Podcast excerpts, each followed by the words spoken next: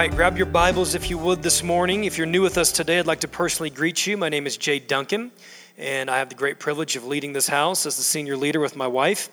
And uh, woo, I heard one woo. Thank you. Thank you, Sarah. I like that. David, do you need your iPad? All right, grab your Bibles.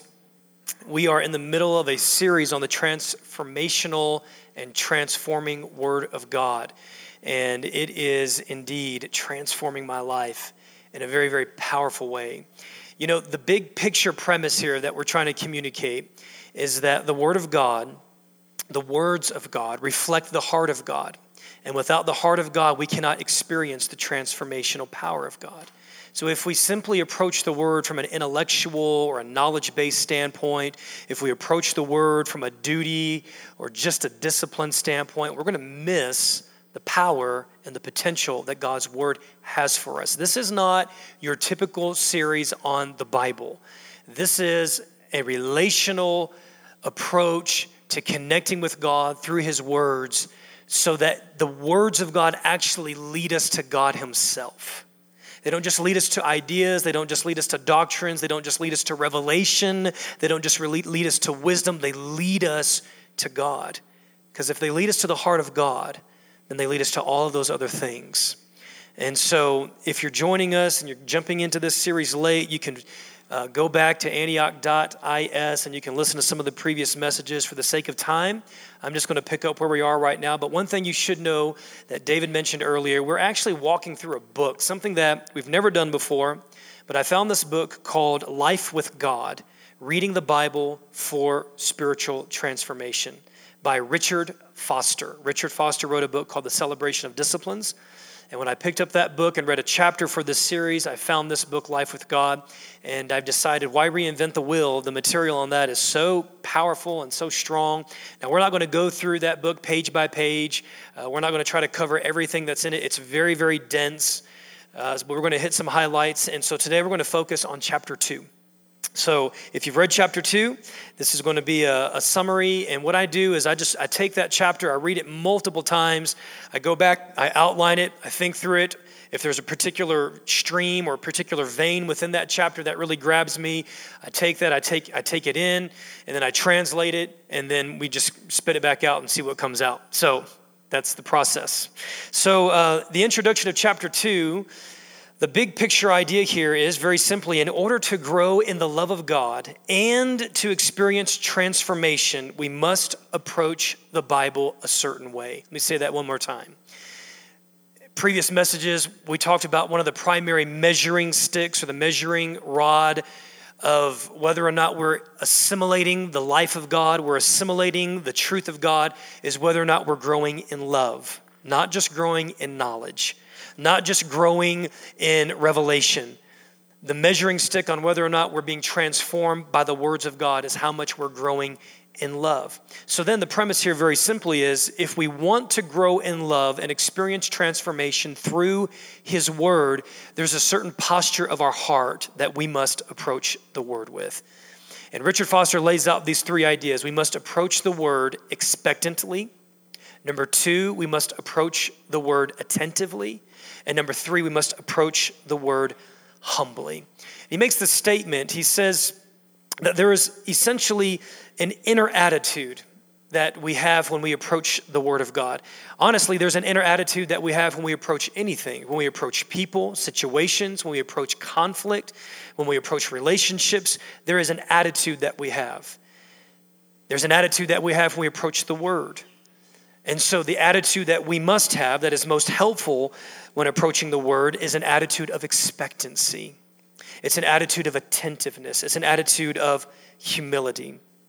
The practice of reading the Bible for interior transformation is the approach that we must take to experience life giving change from God's Word. Let me say that one more time. The practice of interior transformation in reading the Word. What does that mean? Well, the word practice there means that it's not something that just happens one time. I've met people, been in youth ministry many, many years. I've, heard, I've, I've, I've been in pastoral ministry a number of years. And you meet people who say, Well, I've, I've tried that. I've read that scripture. I've quoted that scripture. I've read that promise, and nothing has changed. Well, it's because it's not just a one time event. It's the practice of engaging God relationally through the vehicle and the venue of His Word. The other thing that comes to my mind with practice for all of our sports fans is practice determines what your performance is when it matters. And so practice is very intentional. Practice is not haphazard, it's not random, it's not spontaneous, it's methodical, it's disciplined, it's diligent. And there is a practice of engaging the word from the posture and the attitude of interior transformation that is going to bring the life of God into our lives. Foster makes this statement to allow the Bible to infiltrate us with the life of God, we must bring to it our whole selves. We must bring to the word our whole selves. And then he uses these three words again expectantly, attentively, and humbly. Turn with me, if you would, in your Bibles to the book of Romans, chapter 12. Very familiar passage of scripture to some of you. We're going to look at verse 1 and verse 2. But I was struck by his statement when he says, in order for the scriptures to transform us, there is a way that we must approach the scriptures, and that is that we must present our whole selves to the scriptures. We must present our whole selves. I was reminded of Romans chapter 12 when I read that. Verse 1 says, Therefore, I urge you, brethren, by the mercies of God, to present your bodies a living sacrifice. I got fixated on that word present. That word present's actually a compound word in the Greek, and it means to place yourself near something. So when you present yourself, when you present your life to the Word of God, you're staking, you're establishing, you're standing near to the life of the Word of God. There's a metaphor actually in the Greek, and it means this to experience fellowship or intimacy. Now that changes everything. That changes everything because I've preached this scripture thousands of times. Do not be conformed to the patterns of this world. Be transformed by the renewing of your mind. Present your bodies as a living sacrifice. I'd preach youth camps. I'd preach college camps. You got to live a life of whole out abandon to God. And if we're not careful, that can get a little works oriented. Here's what, here's the nuance here. Stake yourself to God. Present yourself relationally to God. Present yourself in a posture of, I'm coming near because I want to experience and enjoy intimacy and fellowship. But you know, you can experience intimacy with God through His words. And that's the idea here that Foster is presenting. In order for us to experience transformation, we have to present our whole selves open, attentive, hungry, receptive, submitted those are the ways, those are the attitudes, that's the interior posture that we bring to God's word if we're to experience transformation. Let's talk here for a few minutes about what it looks like to enter God's word expectantly. How do we approach God's word expectantly? Psalm 119, verse 18. Psalm 119, verse 18 says, Open my eyes that I may behold wonderful things from your law. That is a phenomenal scripture. In fact, if you did nothing more from this day forward than open up your scriptures and read that verse and pray that verse before you read anything else with a heart of expectancy, I'm here to tell you the Lord will begin to unfold things in you. Open my eyes that I may behold wonderful things in your law. You know, within that one verse alone, we see a posture of expectancy. Isn't that right? The implication in that verse is there are wonderful things in your law. We see attentiveness.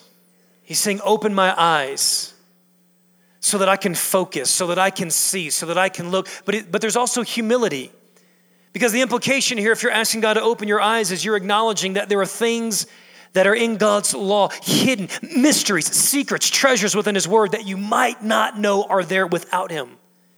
So, in that one verse, we see a posture of engaging God's word expectantly, attentively, humbly. Reading the Bible for spiritual transformation is a dialogue of human spirit with Holy Spirit. Now, this is very important. This goes along the entire theme that we've been preaching on for weeks here that we are advocating a relational engagement with God through His Word, not just a religious or didactic or intellectual engagement with God's word. We want a relational connection with God through his word. There is a living author that is waiting to meet with us. I like to look at it like this I have a date with God when I come to his word, an appointment. In the same way that you and I make appointments with people that are important to us, and if we don't schedule certain people, they'll never get met. Some of you guys are dealing with that with me right now.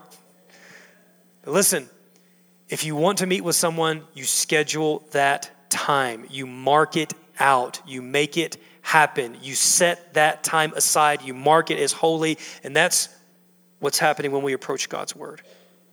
There's a date, there's an appointment, there's an encounter, there's an engagement with God Himself.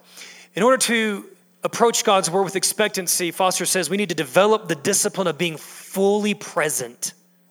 Now, you guys are going to get to know your pastor a little bit here. Because if there's any pet peeve of mine, it's being with people and them not being fully present. I want to see your eyes.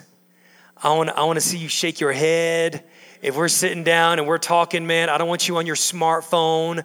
I don't want you looking out the window. Now, listen, that's not just me, that's all of us, isn't it? And that's all of us.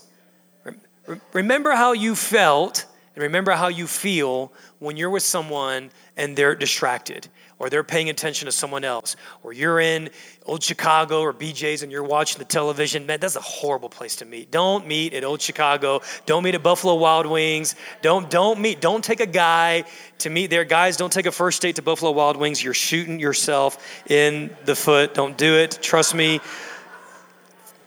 Thankfully, I'm not speaking from experience there. All right, what, is it, what does it mean to develop the discipline of being fully present? Uh, let's talk about external disciplines. External disciplines. Number one, stop. When you engage the word, stop. Stop. What do I mean by that? I mean, slow down. Stop the busyness, stop the activities, stop the worry, stop the stress, stop the frustration, stop the anxiety, stop, sit, approach the word slowly.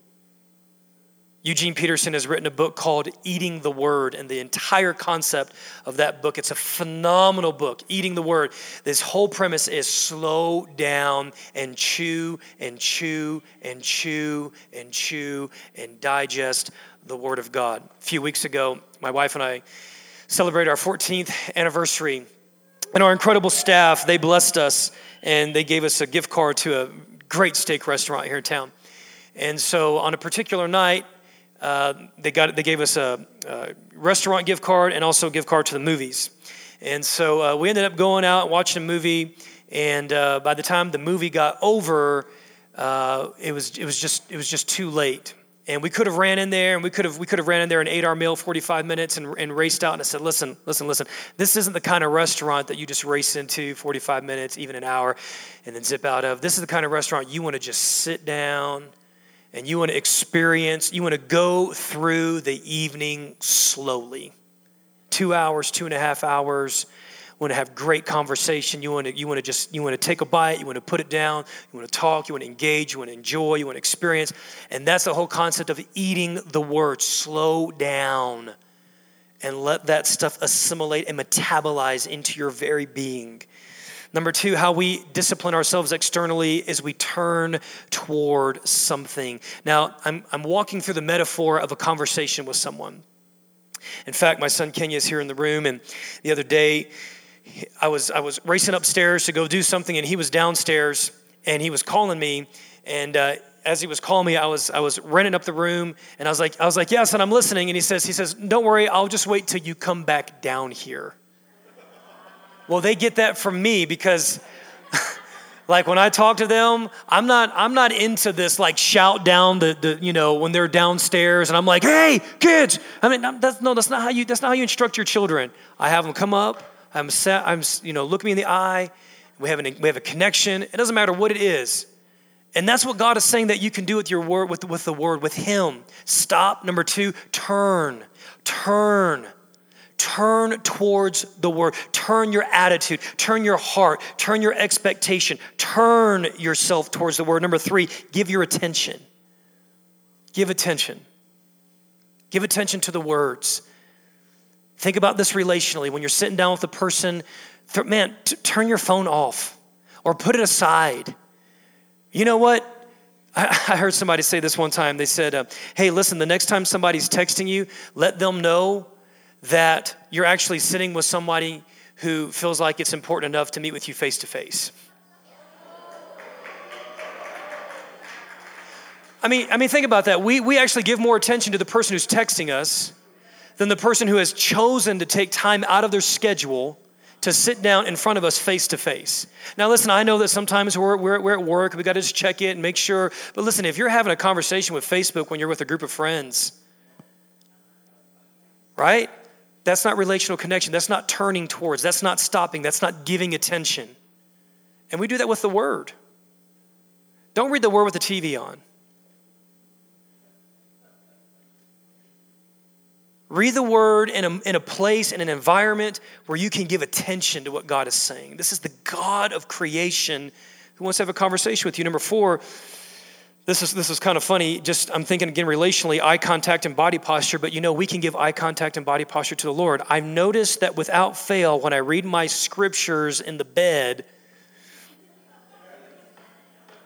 I don't end up reading the scriptures very long. Sit at a table, sit upright, fight, you know, get comfortable, but also, you know, position yourself as a learner when you go to the scriptures. Awareness. Be aware. You know, one of the great things, you know when someone is really making a connection with you relationally when they pick up on things.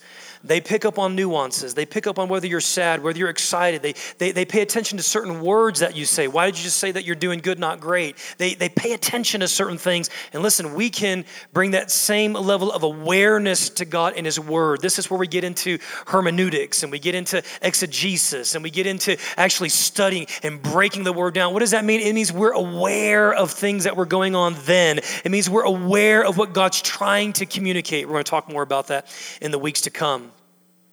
Number six, how we can respond externally. The discipline of responding externally is respond. Respond. There ain't nothing worse than when you're talking to somebody and they're just like this. Dude, give me like some, give me some eyebrows, give me some head nods, give me some mmm, give me some, that's good. Give me some wow. I mean, I'm, I'm a wow guy. Wow, wow, wow. Wow. I mean, just give me, give me something. Give me, give me, give me some response. That just lets me know you're there. Let's talk about internal disciplines very, very quickly. Let me just run through this. Internal disciplines. Listen. Do you know listening is an internal discipline? In order to really listen, you know, most people, particularly most Americans, particularly most Americans in this younger generation, we are not great listeners. And here's how you become a great listener you pay more attention to what the other person is saying than what you want to say. You lay down your agenda for what you want to say in the conversation. You know, we bring this to the word too. Sometimes sometimes we get some crazy things out of the word because we're not listening to what God is saying in the word. We're actually making the word say what we want it to say. Listen, Lay down your personal agenda. Focus more on what the person is saying than on what you want to say or on your rebuttal. You know, there's a lot of religious people, there's a lot of agnostics, a lot of atheists, a lot of world religions. They, they don't, they're not hearing anything because all they're thinking about is their rebuttal. And it's just, it's just mapped out. When they say this, I'm going to respond this way. When they say this, I'm going to respond this way. You can't hear what God is saying when you come to the scriptures with a ton of rebuttals. Number two, how we discipline ourselves internally is again, give attention. But this isn't just removing external distractions, there are internal distractions. Sometimes when you go to the Word, you're just, I don't know about you, but sometimes I'll get into the place in the uh, uh presence of the Lord and prayer and the Word, and then all of a sudden I think of the thousands of things that I got to do. My to do list, the things that weren't done, things I hadn't thought about in weeks. So you may have to create systems. Sometimes what I do is I just have a little notepad and pen or take my smartphone or something out and I'm just going to jot it down. I'm going to put it away. I'm not going to give more attention to it. I'm going to get it out of my mind so that I can remove that mental distraction. Sometimes your mental distraction is fear. Sometimes it's worry. Sometimes it's stress. Sometimes it's anxiety. And so sometimes before you go to the word, you just have to say, God, right now, would you let peace enter into my soul? Would you attune my heart and my mind and my spirit to what it is that you're going to say? Because I want to listen and I want to silence the internal semantic noise. Number three, empathize and identify. That is an internal discipline. Relational connection, some of you guys are wondering, well, why don't I have any friends? Because I'm going to teach you right now, you have to learn how to connect relationally. You have to learn how to empathize. The scripture says, rejoice with those who rejoice. Don't go, oh, I wish I could have had that. Don't do that. Don't do that. That's not empathizing. That's not identifying. That's not rejoicing with those who rejoice. You want friends? Rejoice. Be, be, be excited about those who have great things happen to them. Also, weep with those who weep. It's not about you. In a friendship, it's not about you. In a relationship with God, it's not just all about you. Weep with those who weep, those who are suffering, those who are walking through pain, those who are struggling, those who are going through a difficult time. Empathize. Now, listen, we can empathize with the word, we can identify. Identify. When you're reading through blind Bartimaeus, identify with him. When you're reading about that woman with the issue of blood, identify. Identify with the loneliness. Identify with the rejection. Put yourself in the shoes of the person that Jesus touched. Identify. Identify with the disciples. Identify with the struggles of Paul. Identify with the fear of David when he was facing Goliath. Identify with these people and empathize with them. And all of a sudden, you'll find you're engaging with the word in a different way. Number four, seek to understand. Truly seek to understand. Not the uh huh, uh huh, uh huh, uh huh, uh huh, uh huh. Can you remember this a couple weeks ago? I had to talk with Kenya and Milan. I said, listen, when I'm talking, because you know, I'm constantly, I mean, it's like, I mean, there's not a mo they don't, they, I don't miss a thing, man. It's every moment of every day. I'm like, hey, let's talk about this. Let me train you. Let's, and they're like, so they've, they've adopted this response. Yes, sir. Yes, sir. Yes, sir. Yes, sir. I'm like, and I know when they're just doing the automatic response when I haven't even finished the sentence. Right? Hey, Kenya Milan, I want you to, yes, sir, yes, sir, yes, sir, yes, sir, uh, yes, sir. I'm like, okay, now listen, listen. I appreciate you saying yes, sir. I want you to stop and I want you to listen. I want you to look me in the eyes. I do not want you to respond until you hear. And now, now I'm doing this thing. What did I just say? Okay, now why is that? Because we need to learn how to seek to understand relationally, conversationally, in the word. We need to learn how to seek to understand. What is it that you're communicating? What is it that you're really trying to get across? What is your heart behind this? What is the wisdom point behind this? I want to understand. Number five, respond internally. Not just, mm, that's good, but an internal response is God, what do I need to change? Where do I need to repent? What needs to be different in my life? Respond internally. Give me five minutes. I'm going to blaze through this ways that we can bring heart, mind, and soul to the Bible by expecting God to meet with us. Number one, have an opportunity mindset.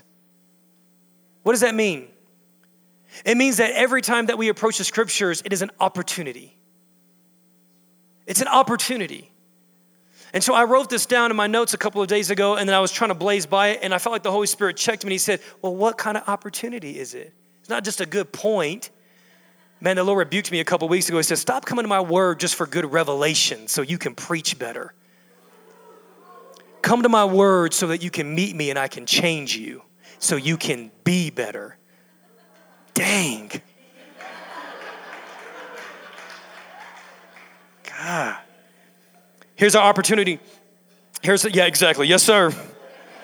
uh, yes, sir, yes, sir, yes, sir, yes, sir, yes, sir. Yes, sir.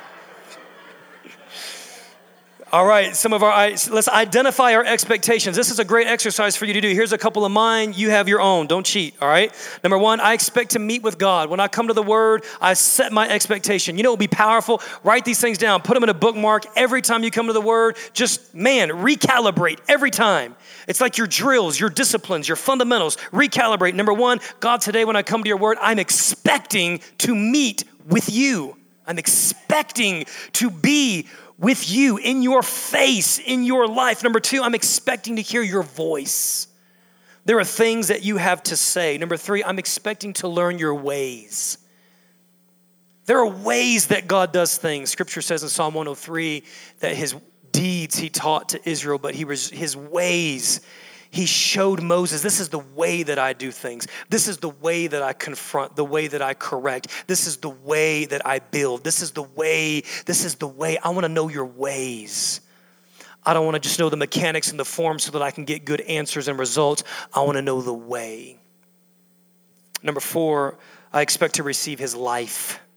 Life vitality, vibrance, joy, strength, hope, victory. I, I, I, expect a transaction from God when I come to His Word. Number five, I expect growth. There's an opportunity every time, every single time. One verse, one word in one verse holds potential for growth. Are we together on this? Every word, every verse, the Spirit of God is is just screaming out, I can grow if I approach God's word with that expectation. Number six, I expect to discover his will. There are things that are near to the heart of God, and there are things that He expects and desires, and I can discover those, and I expect to discover those. There's an opportunity to discover those every time I come to the Word. In closing, we can bring our heart, mind, and soul to the Bible expectantly by learning how to interact relationally. Very, very simple. How do we do this? Enter into conversation when you're engaging with the word. Sometimes I'll be like, I'll be like, dang, Jesus. I'll just be like, that's crazy. Or sometimes I find myself doing this a lot. I go, Holy Spirit, why did you do that? And then and then Chris would be like, who are you talking to? What are you talking about? I'm like, dude I don't understand why he did this. Why was there a paralyzed man for 38 years in John 5? He's laying at the pool, and the first thing Jesus says is, Do you want to get well? Like, I was like, Why did you do that? That don't make no sense to me. I don't understand. So I have a conversation with Jesus, and I ask him questions all the time. Number three, formulate prayers from the Word. Use the Word as a launching prayer to develop your language in prayer. The Word of God is the best language, linguistics instructor to teach you the language of prayer. Take them and just, man, some of my richest times in the Word is when I just take whatever I'm reading and I just verse by verse, I just pray it out. I just pray it out. You, you, you want some things to just begin to unfold and you pray the scriptures because you can't speed pray the scriptures. You can't. You can't. Number four, express adoration. This is my wow. Sometimes you just, I read the scriptures, I go, wow, wow. I'll read certain things in the Psalms, I'll read certain ways that Jesus responded, I'll just go, you're awesome. And just let that come out of you and express that. And now all of a sudden, you're not just reading the Bible mechanically to check something off. You're not just reading it didactically. You're not just reading it religiously. You're reading it relationally because you're saying, God, that's amazing. I want to know more of who you are. Next point confess your sin. Listen, if you read something and it pricks you, don't just gloss over that. Don't ignore it, don't evade it. Stop. As soon as you read something, Matthew chapter 7, why do you call out the plank in someone else's, the, you know, the speck in someone else's eye? If, that, if, you, if, if you find yourself going, stop right there. That right there, stop right there. That is your cue that you're supposed to stop and you're supposed to go, Holy Spirit, is there anything? Is I'm a good speck detector. And let them call you out. Because listen, God calls you out in a way that you never feel condemned, you never feel humiliated, embarrassed, you never felt like you're not good enough. He always addresses something in a perfect way that actually becomes a catalyst for transformation. Stop and go, God, I'm so sorry. This me. This me. I'm the Pharisee. You don't know how many times in my life I go, I'm the Pharisee. This me. I'm the Pharisee. I'm the Pharisee. I'm the Pharisee. God, I'm so sorry. I'm the Pharisee. I don't want to be the Pharisee, but I'm the Pharisee. Just confess that and let the Lord begin to work something inside of you. Next point express thanksgiving. Psalm 103 says, Bless the Lord, O my soul, and all that is within me. Bless his holy name, who daily loads us with benefits. I mean, think, let's listen to that. Who daily loads you down with benefits. Sometimes I'll read those things, I'll just go, God, thank you. Thank you. Listen, if you have nothing else to say to God, you can say thank you. You read through the scriptures on the, pa- the, the passion of Christ. God, thank you. Read scriptures on the Holy Spirit, and I just go, God, thank you for the power of the Holy Spirit. Thank you for the presence and the ministry and the counsel of the Holy Spirit. Thank you. Thank you. Let that come out of you. And you know what's going to happen? You're learning how to engage with God's word relationally and transformationally. Final point share what's on your heart. You read something and it sparks something, you're like, that's me. That's me. Share that. Say, God, I really feel like that paralyzed man right now. I feel stuck. I feel like I'm in a rut. That's me whatever you feel like your greatest need is. A couple weeks ago, we talked about deepest need versus greatest need. That doesn't mean we can't share our greatest need. Sometimes as you approach the scriptures, you'll say, God, I'm, I am really, I'm confused. I'm worried. I'm anxious. I'm stressed out. I'm afraid. You can bring that to the Father. Now, all of a sudden, we're interacting with His Word. We're not just glossing over His Word. Why don't you guys stand to your feet this morning? Listen, that's just one point engaging God's word expectantly. In my wonderful word of faith background, I've used Matthew chapter 7, verse 7 so many times. It says, Ask and you'll receive, seek and you'll find, knock and the door shall be open to you. Anybody else in this room ever quoted, confessed, prophesied, and prayed Matthew 7? Lord, you said, Ask and I'll receive. I'm asking. You said, and I'm going to receive it. You said, Seek, I'm going to find. You said, Knock and the door is going to be open. And you use that for some kind of opportunity or some financial blessing or come on, anybody else in here? All right. You know, I was just chewing on that scripture a couple days ago, and I felt like the Lord said, You've, you've missed the heart behind that scripture. The heart behind that is, I'm inviting you to ask of me for me. Ask, and you will receive. And seek, and you'll find me in my words. And knock, and the door to my heart will be open through my words. It's an invitation. It's an invitation. All right, let's pray. Father, we just thank you so much that the Word of God is not some archaic, mechanical, religious, dogmatic, moralist group of good wisdom. It's the very heart of who you are. Father, I thank you that you've not left us to ourselves, that you've given us your Holy Spirit.